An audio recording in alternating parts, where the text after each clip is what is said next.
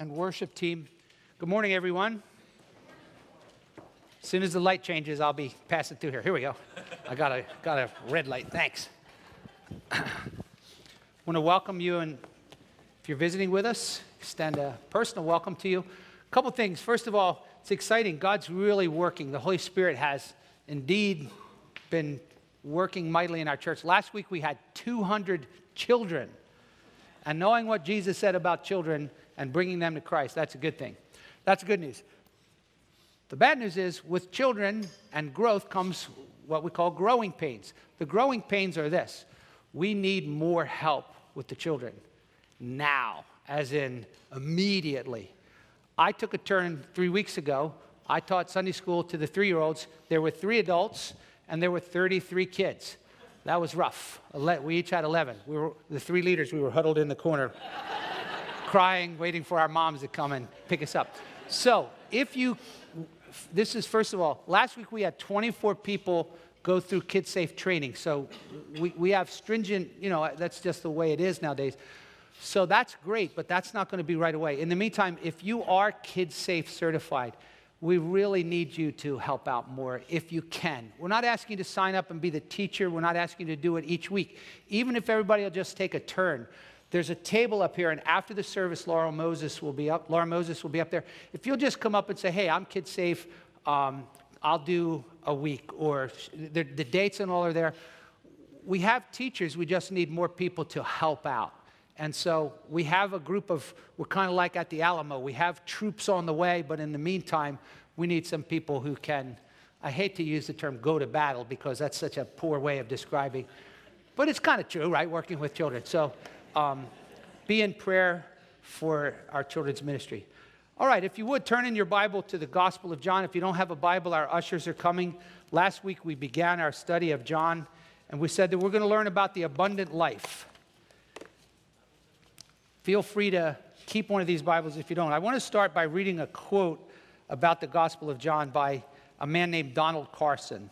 He said, Perhaps more than any other, the Gospel of John has been used by Christians in every age and for a great array of purposes. For example, he says, students distribute free copies to their friends in hopes of introducing them to the Savior. That happened to me. A friend of mine invited me to church. They gave me a Gospel of John. I took it home. I couldn't stop reading. Took it to school, couldn't stop reading it. God used the Gospel of John to bring me to Christ. Elderly Christians on their deathbed ask that parts of this gospel be read to them you know, on your deathbed, who doesn't want to hear, let not your heart be troubled? You believe in God, believe also in me. In my Father's house are many dwelling places. I'll go and prepare a place for you and come again to receive you to myself, that where I am, you may be also. Academics write dissertations on the relationship between John and other literature. Children memorize entire chapters. You're like, really? Yeah. Some of you going, my kid can't even memorize a verse. They could. I mean, I understand there might be learning disabilities, but I don't think we, we invest in that. Children can, and guess what? Adults can memorize verses too. So many people have memorized scriptures. choruses based on their truths. Countless sermons have been based on this book or some part of it. And, and then he says this it stood near the center of a Christological controversy in the fourth century. In the fourth century, there was a man by the name of Arius who because it says in John 3:16 that Jesus is God's begotten son and for other reasons he decided Jesus is not God. And so he put forth his teachings that Jesus is not divine, he's not equal with God, that God created him. And as the church studied using particularly the Gospel of John and they met together, they banished Arius as a heretic. Now, ironically, those of you who, who know uh, people from the Jehovah's Witness background. All that is is just a, a modern day resurrection of Arianism. Same thing, denying the deity of Christ. And it's already been banished and from, from the church as heresy, and the Gospel of John was helpful in fighting against that. Then he says this until recently the best known verse of the bible was john 3.16 most people didn't know anything about the bible could say john 3.16 he said but i think that's been displaced today by matthew 7.1 Judge not, lest you be judged. I, he might be right, I don't know. He said a toddler could recite the verses. And in this gospel, the love of God is so dramatically seen through Jesus Christ that a great theologian named Karl Barth is alleged to have commented that the most profound truth he ever heard was Jesus loves me. This I know, for the Bible tells me so. So I'm excited about the Gospel of John because God used it in my life, and I'm praying that He's going to use it in the life of our church. Jesus said in John chapter 10, I came that you might have life and that you might have it more abundantly. And I mentioned last week that eternal life in John is not so much length, it's not so much quantity. That's true. You'll live forever. But it's quality, it's a type of life. People who have eternal life, that's a relationship. So Jesus said in John 17, Father, I've given them eternal life. This is what eternal life is. They know you and they know me. That's what eternal life is, is to have a relationship with Jesus Christ. Now, the fruit of that eternal life is yes, when we die, we don't have to be afraid because we're going to live forever. But now I can have this abundant eternal life in my relationship with Christ, characterized by several things joy. Jesus said in John 15, I'm saying these things because I want my joy to be in you and your joy to be full. Jesus wants us to experience peace in this abundant life. He said, In the world you'll have tribulation, but be of good cheer. I've overcome the world. My peace I give to you, not the peace that the world gives, but my peace. Unity. In John 17, as Jesus prayed, he said, Father, I pray that they might be one, just as you and are in me and I am in you. Like, like when Jesus and the Spirit and the Father get along, in the same way, could, could we have some of that on earth in our marriage, in our families, in our church? Yeah, that's part of the abundant life. And then love. Jesus says, Greater love in the Gospel of John has no one than to lay down your life for your friends. But then, out of that love that he showed us, then that love spills over and we learn how to love others. And he says, And this is my commandment that you love one another, because by this the world will know that you're my disciples. And then finally, we have this communion that with God that leads us to a great hope. Hey, Jesus is coming again. He's preparing a place for us, but he's coming again. And so, I hope and pray that you'll pray for an abundant life personally, not money and necessarily always good times, but a, deep, rich, fulfilling relationship with Christ. So, my purpose through this series is, is there's several things. Number one, I want to strongly encourage everybody to be reading John, okay? So, you just, oh, I already read that, or I'm reading uh, Chronicles right now. That's good, but if you could, as a church, I would love for us to read John together. I want to help you to understand and apply the Gospel of John. Remember the old adage, teach a man to fish, you know, feed a, or give a man a fish, fed him for a day, teach him to fish, fed him for a lifetime. The real caveat of that is teach a man to fish, you'll never see him on the weekends. But this case, I'm trying to help you to, to learn. The pastor's job is not to read the Bible for you, to equip the saints so that, so that you're learning to read it more deeply and that we can be encouraged together. I want to encourage you to lead studies in John. Some of you have already shared with me, you know, I'm, I'm just going to do this with my family. We'll talk about a chapter. Or some of you might get some guys at work and say, hey, how many of you want to just during lunch break read, read the Gospel of John together? Or maybe with some of your neighbors. My wife and I had a, a Bible study with our neighbors for almost a year. There were about seven people came and we went through the Gospel of John. I'm going to try to give you some tools to do that. I want to urge you to invite your unbelieving friends to either come and study John, listen to the, the, the sermons on John, or even you go through John with them or invite them to read John. Be fun to have families learning scriptures together from the book of John. So, why? Well, first of all, I, I want to do this series in hopes and invite you to pray with me that many people will be saved through our studies of the Gospel of John as we go through the Gospel. Be praying for that. Try to pray for that every day, that the power of the Spirit and, and it doesn't mean they have to be saved right here in this room on Sunday morning. That's great. We'll call this a birthing room. People get saved. But we're all midwives. Go out and deliver spiritual children all over the place. I remember witnessing to a, a friend, and he came back later and he said to me, he said, You know, I didn't get it when you were telling, telling me, but he said, I moved to Chicago, and one day I was in an airplane and I was reading the Gospel of John, and he said, 647, Verily, verily, I say to you, he who, who believes in me has eternal life. I got it. He was born in an airplane, right? So, so the idea is that God will be bringing people to Christ as we're studying John. And then as a church, we're going to be better equipped to live out our mission. See, the Gospel of John, Jesus left us with a mission. As the Father sent me, so send I you. What does that look like? As Jesus said, I pray that they'll be in the world, but not of the world. And what does it look like to work together with God as the Spirit works through us to convict the world of sin and righteousness and judgment, to learn how to pray, to learn how to raise our family in Christ. And then I want some of these things to be deepened. First of all, our love for Jesus, right? There's never a place where we love him too much. What we need to guard against is when we lose that first love. The Gospel of John ends with Jesus saying to Peter, Hey, Pete, do you love me? And so, as we're going through John, I hope that our love for Jesus will deepen. And then our obedience and worship of Jesus will be strengthened. Jesus said, If you love me, you'll do what I say. So, you've heard me tell a story of a friend of mine. He said, Pray for my mom. She loves the Lord and she's living with this guy that's not her husband. And I said, Well, then she doesn't love the Lord. He goes, Yeah, yeah, what do you mean? She's saved. I said, Well, Jesus said, If you love me, you'll do what I say. Now, that doesn't mean she's not saved, but, but loving Jesus should result in obedience to Jesus. Jesus said, He who has my words and keeps them. That, that's what he wants for us. And so, and then our worship of Jesus, that, that, that, that we love him more like the blind man. We, we fall down and worship him.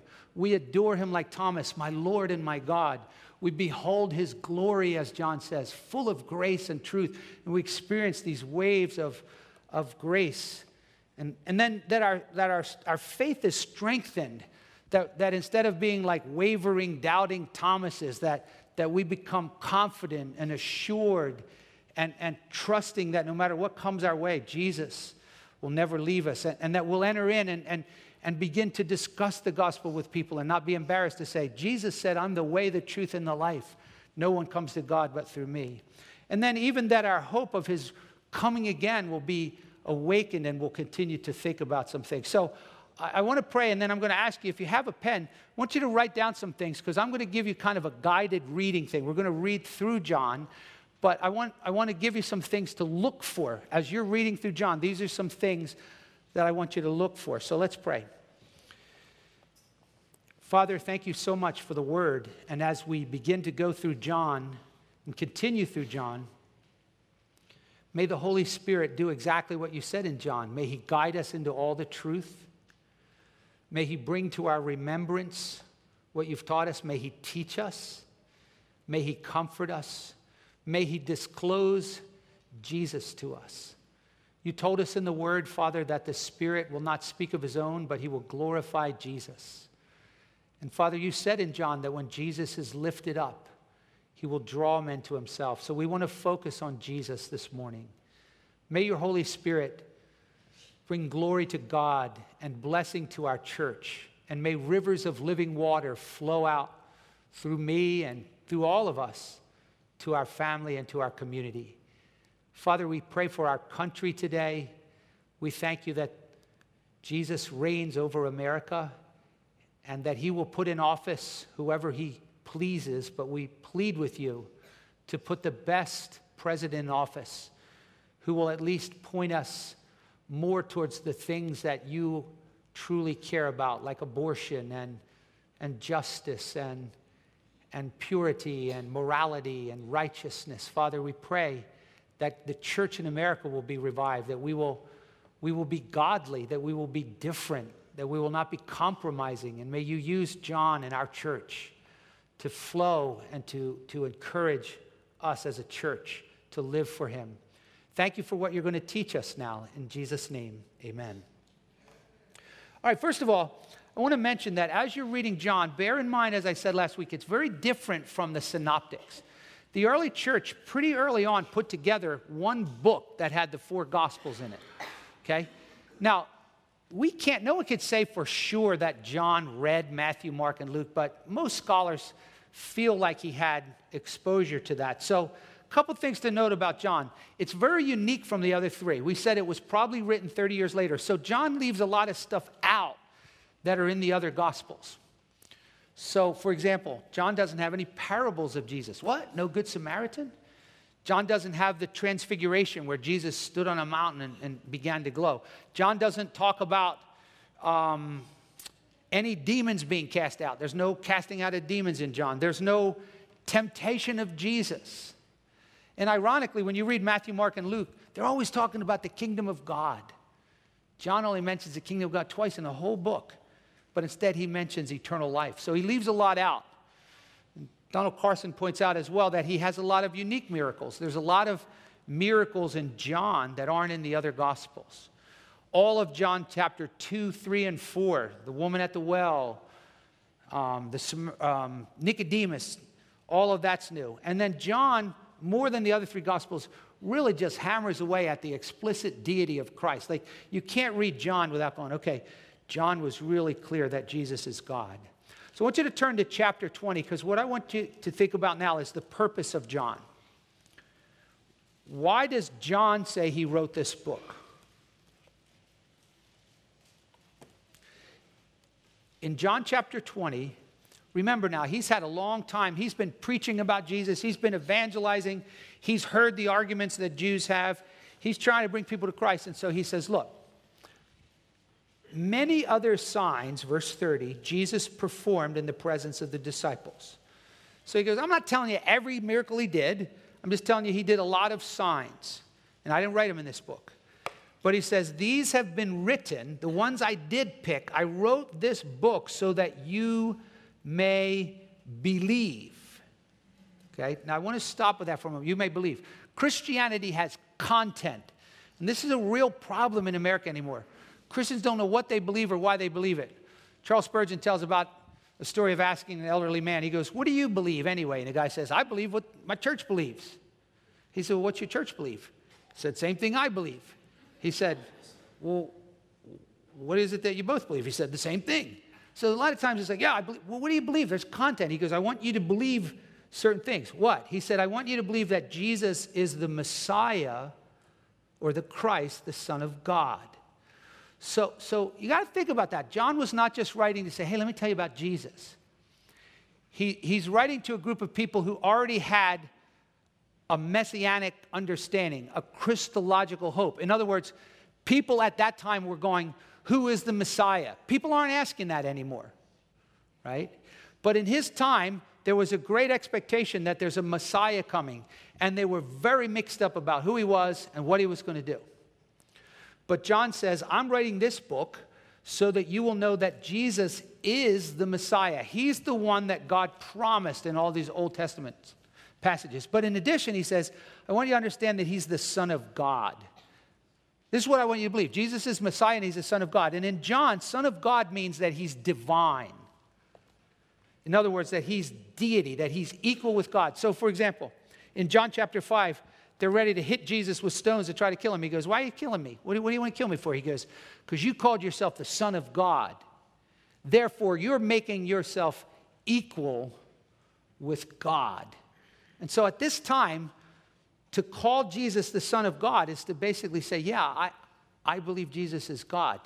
Now, you talk to Jehovah's Witness, they'll, they'll meander around, but just ask them this Do you worship Jesus? And that, no, we don't do that is they don't believe that Jesus is God, that he is divine. So, but then we want to talk about what does it mean to believe? John says, I'm writing these things so that you might believe. In John, believing is far more than going, yeah, I don't believe in Santa, but I do believe in Jesus. It's this deep, living trust in who Jesus is and that everything he said is true.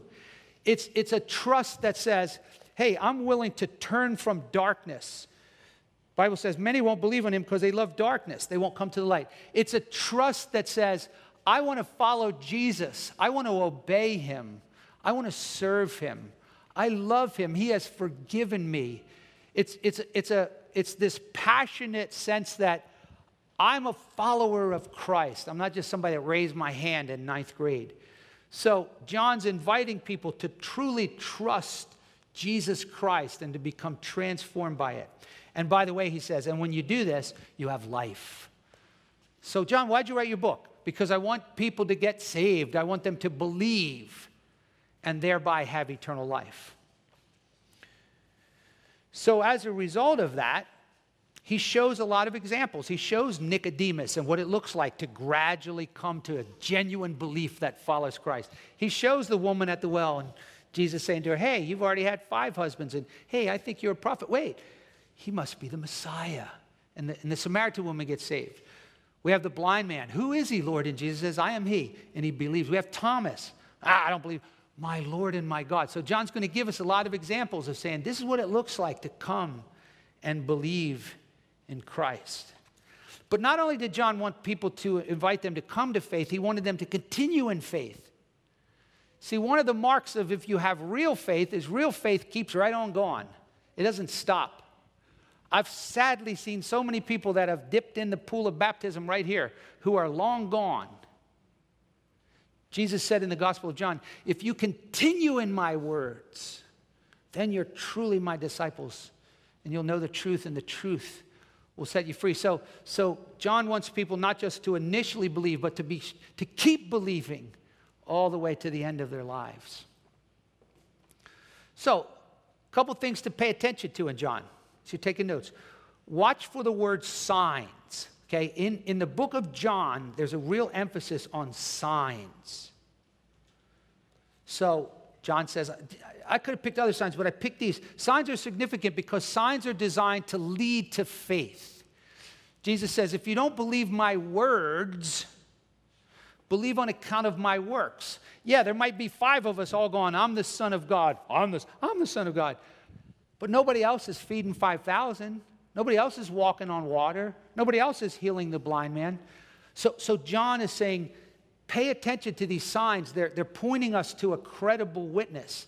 Now, ironically, in the midst of all these signs, in John 4:48, Jesus says to the nobleman, unless you people see signs and wonders, you won't believe. It's kind of like he's frustrated. See, God doesn't want you to believe in Jesus because of signs. That's like entry level, lowest faith there is. Genuine, deep, growing biblical faith is more like this. Jesus says to Thomas, Oh, now you believe? Now that you're touching me and you see me? He goes, Now do you believe? He says, Blessed are those who don't see and yet believe. And so, but but but see this theme of signs affirming your faith. You don't have to be a moron to be a Christian. You don't have to take your brain out. There is evidence that Jesus rose from the dead, that he is indeed credible and you can trust him. Another thing to watch for is Jesus has a lot of I am statements, seven different statements, like Jesus will say, I'm the bread of life. And when, when you're reading through and you see one of them, why did he say that? I wonder what that means. Why did he say, I am the good shepherd? Why did he say, I'm the resurrection and the life?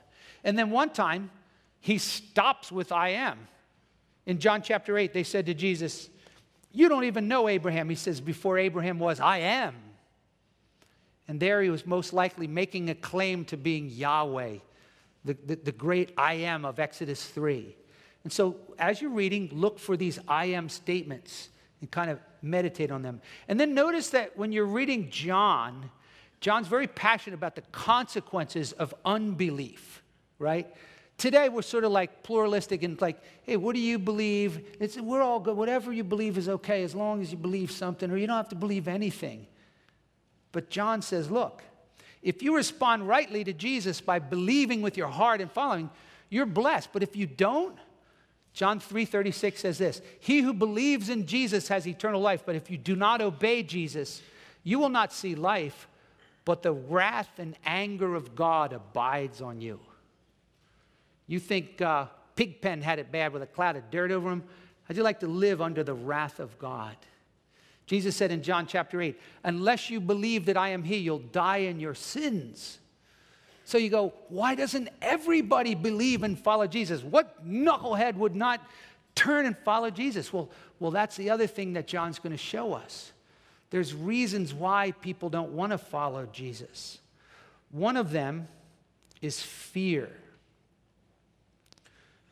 fear of what people will think. In John 7 13, it says, No one spoke openly of Jesus for fear of the Jews.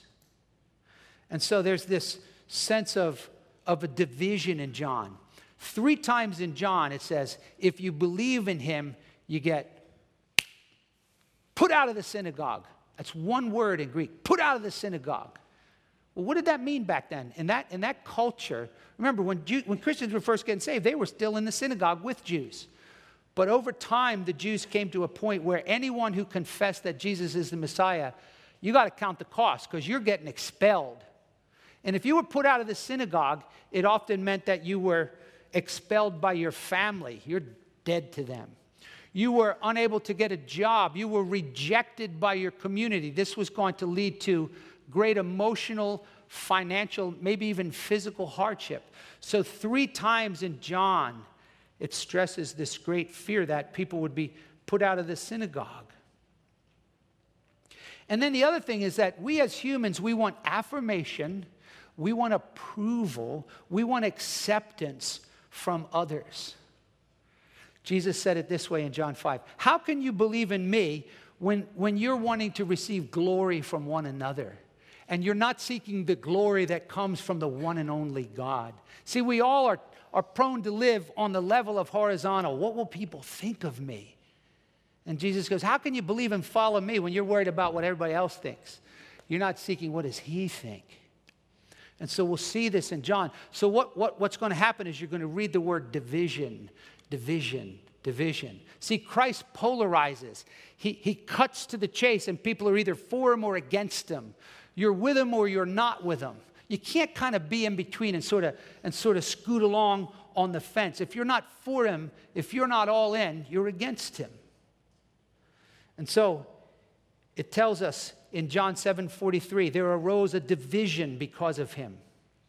In John 9 16, it says, the Pharisees, the religious leaders, said, Jesus isn't from God. He doesn't keep the Sabbath. But other people said, How can he do these miracles if he's a sinner? And then it says, And there arose a division among them. And then in John chapter 10, when Jesus says, I'm the good shepherd, it says, there arose a division among the Jews. And you know what's sad? That that division not only happens outside the church, it happens within the church. Because there's a lot of people that just sit. Charles Spurgeon, at the end of his sermons, he used to say, Divide, divide, divide. Are you in or are you out? Are you for him or are you just sitting there? Do you believe or don't you believe? And so pay attention to this tension. And then also notice that John begins to help us to understand the Trinity. See, John is helping us to struggle with this profound sense of there's one God, but he exists in three persons. That's, that's mysterious. And you're like, well, that's why I, you know, I, I try not to think about that stuff. You better think about that stuff. My, my four year old granddaughter, Many times I've taught her that Jesus is God, and she gets that. I think I told you last week she's watching The Little Mermaid. She goes, Why is she confused about this, want to be part of this world? Jesus made the world. But this week I was showing her a Bible story about the baptism of Jesus. And by the way, if you haven't bought that little Bible story book for kids that we sell, and we don't make any money on it, that's a great book. Best kids book I ever saw. It's our bestseller. You can read it at night as adults. Point, every story points to Jesus. They don't just go, This is. Uh, David and Goliath. So next time the bully picks on you, sock him in the mouth. I'm going, no, that's not what that passage is for. It points to Jesus. But I'm showing her, here's Jesus in the water. And I said, and guess what? God said, this is my son. And she goes, wait. She goes, Poppy, how, how, here's God. How could he, how could he be up here? She's pointing at Jesus. Uh, never mind, we'll talk about that later. She says, are there two gods? Right? And so, so as you're reading through John, notice that Jesus is both identified as God, but he's distinct from God. He's with God and he is God. And, and he says, I and the Father are one. And, and we note the relationships, the subordination of Jesus while he's on earth when he says, I only do what the Father shows me, and, and how the Father and the Son send the Spirit. So don't shy away from, from looking at some of these truths in the Gospel of John. And then Another interesting thing I want you to pay attention to is the phrase the hour, the hour, the hour.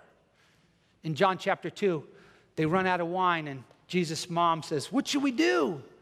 And Jesus says, My hour has not yet come. You know, whenever my wife wants me to take the trash out, I'm, hey, honey, my hour is not yet. No, no. Whereas one preacher once tried this one, Acts chapter 6, he goes, I can't leave the word of God to wait on tables. No, that's not what that's talking about. But there's this theme of Jesus' hour. In John chapter 7, he goes, My time is not yet at hand. He later says, No one grabbed him and arrested him because his hour hadn't come. In John 8, it says, No one seized him because his hour had not come. In John 12, Jesus suddenly says, Father, the hour has come. And you're going, What hour? So, so pay attention to this hour in John, this, this significant event when Christ is crucified. In John 13, it says, Before the Passover, Jesus knew that his hour had come. And, and, and, and right before he's arrested in the garden, he's praying in John 17. He says, Father, the hour has come. Glorify your Son. And so, so watch for this thematic event, that the, the crucifixion, resurrection, and ascension and exaltation of Christ, this great hour, this great moment in history. And then another thing I want to encourage you to do is actually keep a notebook. So as you're reading through John, keep a notebook and just make note of what you're learning about theology in John. So, so let me just give you one example. Let's talk about the Holy Spirit. Okay? As you're reading through the Gospel of John, you come to chapter 7, and Jesus says, If any man's thirsty, let him come to me and drink.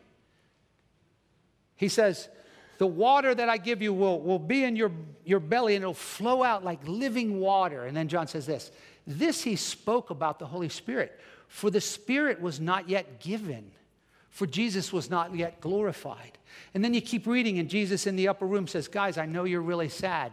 But don't be sorrowful because I'm going to send the Spirit. I'm going to send him. He's going to comfort you, he's going to lead you into the truth.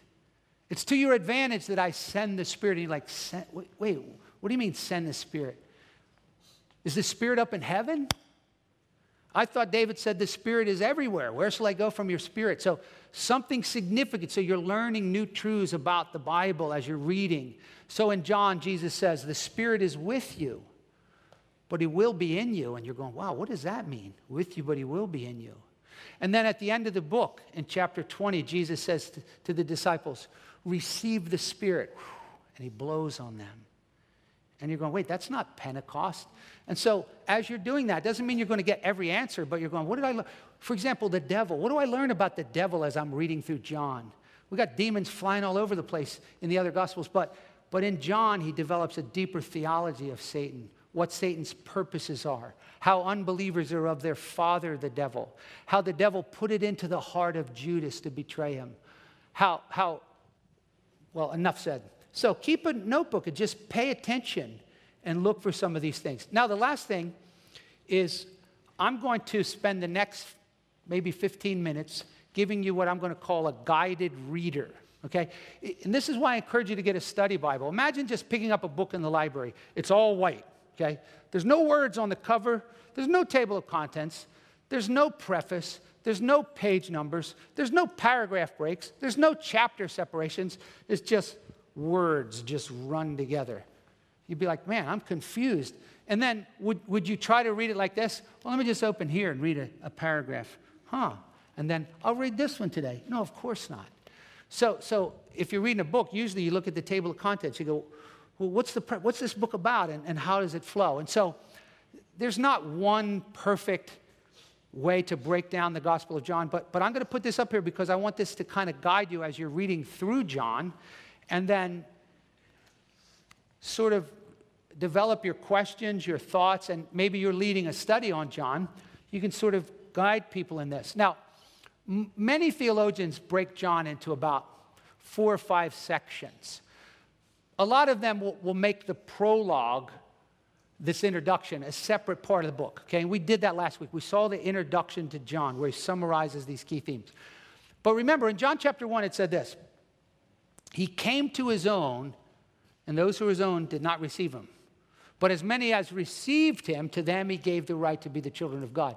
So as you're reading through John, you'll note something very interesting. In the first four chapters, he's very warmly welcomed.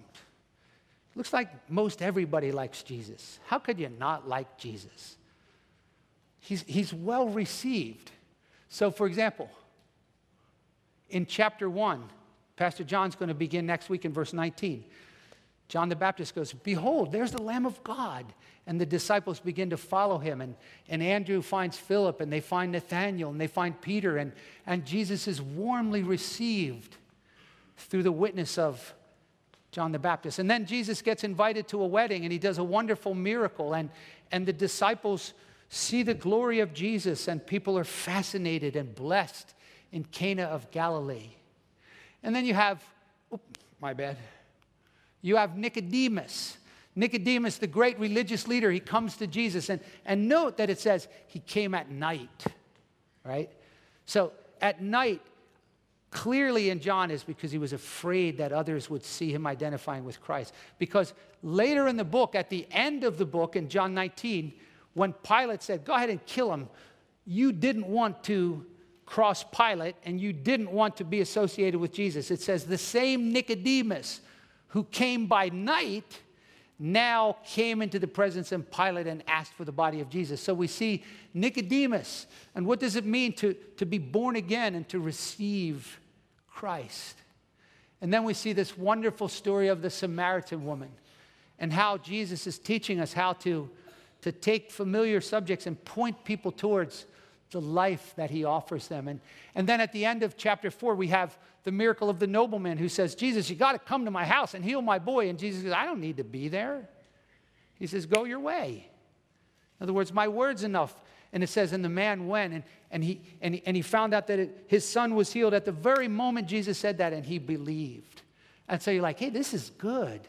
And again, this is just a survey. There's so much more. So, so when you're reading in John chapter 1, you're going to learn stuff. For example, I learned from reading John chapter 1, I didn't know this. I didn't know that John the Baptist did not know that his cousin Jesus was the Messiah, that he was divine. I thought he knew that because he says, Jesus, you should baptize me. But in John chapter 1, we read this John the Baptist said, I didn't know him, but God told me, as you're baptizing people, when you see one upon whom the Spirit descends, know that this is he. And John says, When I saw that happen, I came to realize that this is the Son of God. And so learn and grow and see how others witness and receive Christ. You think, man, this is going to get better and better, but it doesn't. Suddenly, in chapters 5 through 12, Jesus is opposed. He came to his own, but his own did not receive him. And so in chapter 5, we see Jesus healing a lame man. He comes and asks what appears to be one of the dumbest questions on earth Do you want to get well? Why in the world would you ask a paralyzed guy, Do you want? No, I don't. I like me. But we'll talk about that. But instead of being excited, Jesus says, Go and sin no more so something worse doesn't come upon you. And eventually the man appears to be a tattletale and gets Jesus persecuted, and, and by the middle of the Gospel of John, they're trying to, or chapter 5, they're trying to kill him. They're like, what? And then you come to chapter 6. Jesus feeds 5,000. This is great. And Jesus sees all these people following me. He goes, You're not following me for the right reasons. He says, You should be following me to get bread. I'm the bread of heaven. You need to eat my flesh and drink my blood. Many people said, You crazy? This guy's a nut. I'm not, I'm not even following you anymore, Jesus. He didn't go, Oh, come on, man. Come on back. He looked at Peter. He said, You leaving too? And if you know the Gospel of John, remember what Jesus said? That's my bread and butter. He said, Lord, where can I go? You got the words of life. And those of us who have been awakened to Christ, we cling to Him, right? We lash ourselves to the cross and say, Ease me into the kingdom of God. Lord, you've got the words of life but they're hating him over bread. And then Jesus at Hanukkah, the Feast of Lights, he, he, he says, If any man's thirsty, let him come to me and drink. But again, there's this great opposition and rejection. And then in chapter 8, they begin to tell Jesus, Abraham's our father. And he goes, No, he's not. Oh, yes, he is. No, he's not. The devil's your father. Because if Abraham was your father, you would love me. The devil's your father. You do the works of your devil. You want to kill me just like he does. And they say, You're not even old enough. And Jesus said, Before Abraham was, I am. And so Jesus shows opposition over Abraham. And then the blind man. Who couldn't get excited about healing a blind man? Jesus heals a blind man. You would think everybody would be glad about that, but nope. He's a sinner because he did it on Saturday. He healed somebody on the Sabbath. And I love the blind man. I'm, with the, I'm in with the blind man, aren't you? He says, Well, hearing is a wonderful thing. God doesn't hear sinners. Nobody else ever heard the blind man. He says this I know one thing I was lost, I was blind, but now I see. And here comes this great song, Amazing Grace, out of this very story. And I love the blind man because they boot him out of the synagogue. And he's walking the street singing the same old song. He knows every crack in these dirty sidewalks of Jerusalem. And Jesus comes along and he says, Do you believe in the Son of Man? He says, Who is he, Lord? And he says, I am he. And he worships him. And then Jesus begins to talk about sheep. And he gives this great claim that he's the good shepherd who lays down his life for the sheep. Satan wants to come and kill and steal and destroy, but Christ wants to come and give life. And you would think they would be so glad, but instead they're, they're wanting to kill him and again. You know why you don't believe in me? Because you're not my sheep. And then he gave a beautiful phrase. He said, My sheep hear my voice, and they know me, and they follow me. See, maybe right now, somebody's going, Oh man, when's this guy going to stop talking boring stuff about the Bible? But if you're one of his sheep, you're like, feed on, brother. I want to hear the words of Jesus. Years ago, I was preaching to our, our youth at an outreach downstairs, and I, some of you heard this story. A little boy, probably like middle school. This kid comes out up to me um, when I got done preaching. I did something simple from the Gospel of John. He says, Mister, can I tell you something? He says, This is my first time I ever came to church. He said, My mom, I asked her to take me, but she wouldn't take me. This is my first time. He says, When you started reading those words of Jesus, he said, I knew they were true. He points at all the other kids who've been coming since childhood. And he goes, I don't know what them kids believe, but mister, I believe. And his mom comes up to me because he was moved and he spent like an hour with one of our workers after. His mom says, I don't know what you did to my boy. And I'm thinking, I didn't do anything. But unless you change your attitude, you're going to have a millstone around your neck. Because here's a kid that wants to find Jesus and you won't even bring him to church.